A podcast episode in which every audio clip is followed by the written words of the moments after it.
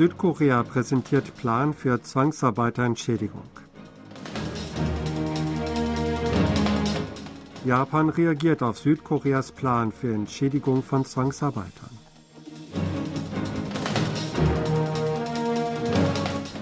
Regierungspartei und Opposition reagieren unterschiedlich auf Regierungsplan für Zwangsarbeiterentschädigung.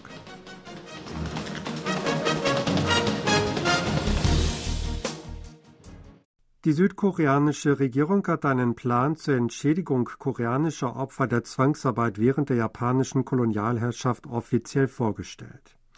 Auf einer Pressekonferenz am Montag teilte Außenminister Park Jin mit, dass die dem Innenministerium unterstellte Stiftung für Opfer der Zwangsmobilisierung durch das japanische Kaiserreich die Entschädigung an Opfer zahlen werde. Laut ihm werden den Klägern, die 2018 vor dem obersten Gerichtshof in drei Klagen gegen japanische Unternehmen gesiegt hatten, die gerichtlich verlangten Summen und die Verzugszinsen gezahlt. Die Stiftung wird auch in Bezug auf anhängige Klagen entsprechende Zahlungen leisten, sollten die Kläger endgültig siegen. Sie wird daran arbeiten, Projekte zum Gedenken an die Opfer und für die entsprechende Bildung und Forschung noch substanzieller zu gestalten und zu erweitern.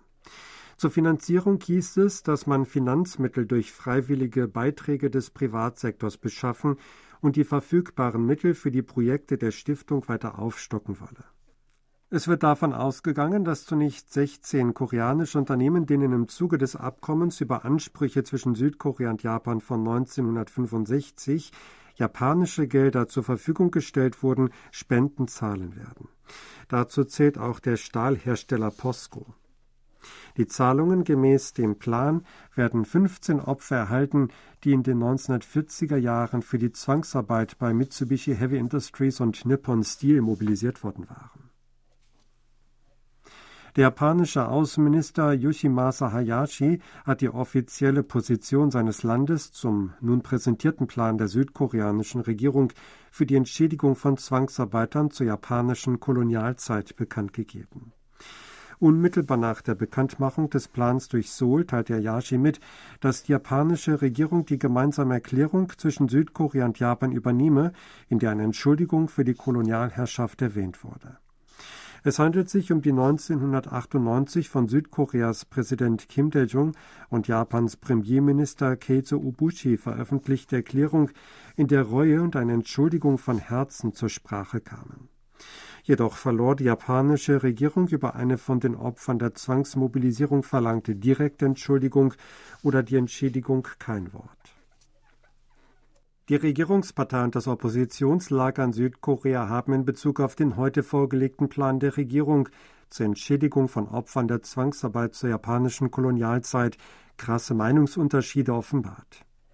Die regierende Partei Macht des Volks, PPP, teilte die Einschätzung mit, dass die Regierung angesichts der Dringlichkeit der trilateralen Sicherheitskooperation mit den USA und Japan die Entscheidung aus einem breiten Blickwinkel getroffen habe. Dagegen kritisierte die Minju-Partei Koreas den Plan als größte Schmach und größten Makel der Diplomatiegeschichte des Landes. Die Regierungspartei äußerte außerdem, dass sich ein Teufelskreis fortsetze, weil die Beziehungen mit Japan für innenpolitische Zwecke genutzt worden seien. Man könne nicht umhin, sich zu fragen, ob es mit den nationalen Interessen vereinbar sei, den schlechtesten Zustand seit der Normalisierung diplomatischer Beziehungen aufrechtzuerhalten. PPP-Krisenchef Chong Jin-sok sagte, dass nach seiner Meinung nach einer Lösung gesucht worden sei, bei der umfassend berücksichtigt worden sei, dass die Sicherheitskooperation mit den USA und Japan stärker denn je gefordert werde und dass sich die junge Generation sehnlichst den Austausch zwischen Südkorea und Japan wünsche. Die Minju-Partei Koreas wehrte sich heftig gegen den Regierungsplan. Die führende Oppositionspartei kritisierte den Schritt als sekundäre Schädigung der Opfer, die eine aufrichtige Entschuldigung und die Entschädigung verlangen und als Gewalt, die den Urteilen des obersten Gerichtshofs widerspreche. Seoul und Tokio haben beschlossen, während der Dauer der Konsultationen über Japans Exportbeschränkungen gegenüber Südkorea das Streitschlichtungsverfahren bei der Welthandelsorganisation WTO wegen der Angelegenheit auszusetzen. Die Entscheidung gab Kang Gam-chan, Generaldirektor vom Ministerium für Handel, Industrie und Energie, heute auf einer Pressekonferenz in Sejong bekannt. Die Regierungen beider Länder hätten vereinbart, in Bezug auf die Exportregulierungen bilaterale Konsultationen für eine Rückkehr zum Zustand vor Juli 2019 zügig zu führen. Die japanische Regierung beschloss hierfür bald einen politischen Dialog zwischen Südkorea und Japan über die Exportverwaltung zu veranstalten. Japan hatte im Juli 2019 Ausfuhrbeschränkungen für drei Schlüsselmaterialien für Halbleiter und Displays gegen Südkorea verhängt, nachdem dessen oberster Gerichtshof 2018 japanische Unternehmen zu Entschädigungszahlungen an frühere Zwangsarbeiter aufgefordert hatte. Japan hatte danach im August 2019 Südkorea von seiner weißen Liste der Länder gestrichen, die von vereinfachten Exportverfahren profitieren. Daraufhin hatte Südkorea im September 2019 bei der WTO eine Klage gegen Japans Schritte eingereicht.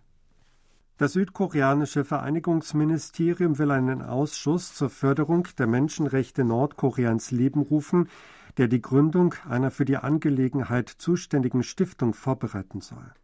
Ministeriumssprecher Ku Byung-sam teilte am Montag mit, den Ausschuss als Beirat für den Verteidigungsminister gründen zu wollen, um den Zweck des nordkoreanischen Menschenrechtsgesetzes tatsächlich zu erfüllen. Er wies dabei darauf hin, dass sich die Gründung einer Stiftung für Menschenrechte Nordkorea seit sieben Jahren in die Länge ziehe.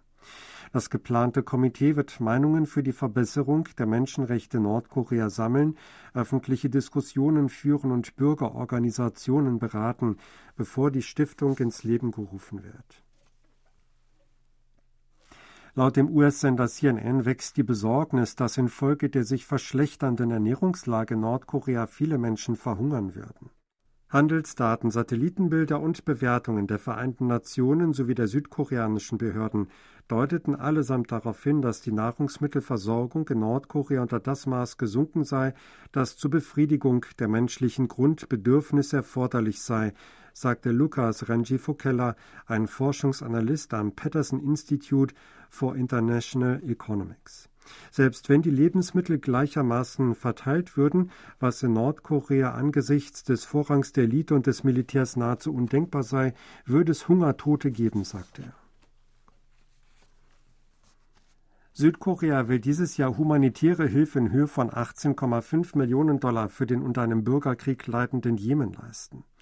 Entsprechende Hilfepläne habe die Regierung auf einer hochrangigen Geberkonferenz zur humanitären Krise im Jemen am 27. Februar in Genf vorgestellt, teilte das Außenministerium am Freitag mit. Zum diesjährigen Hilfeplan Südkoreas für den Jemen zählt auch die Versorgung mit Reis, die seit 2018 jedes Jahr erfolgt ist. Die seit 2017 jährlich abgehaltene Geberkonferenz für Jemen wurde gemeinsam von den Regierungen der Schweiz und Schwedens sowie den Vereinten Nationen veranstaltet. Südkorea wurde von seinem Botschafter in Genf, Yun Song-dok, vertreten. Das Kunstflugteam Black Eagles der südkoreanischen Luftwaffe hat bei einer internationalen Flugschau in Australien die höchste Auszeichnung gewonnen. Wie die Luftwaffe am Sonntag bekannt gab, wurden die Black Eagles bei der Australian International Air Show mit dem Preis Best Overall Display ausgezeichnet.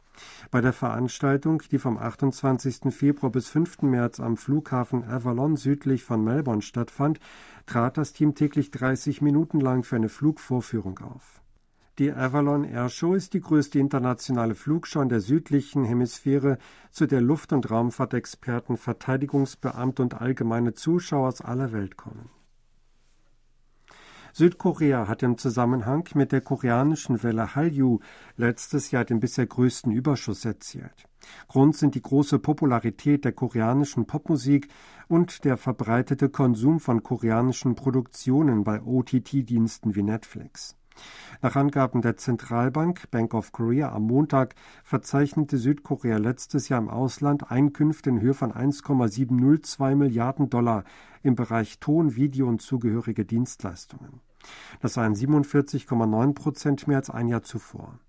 Die Zahlungen auf dem Gebiet stiegen unterdessen um 9,7 Prozent im Vorjahresvergleich auf 467 Millionen Dollar. Demnach wurde ein Überschuss in Höhe von 1,235 Milliarden Dollar verzeichnet. Das entspricht dem höchsten Überschuss seit dem Beginn der Aufzeichnungen im Jahr 2006.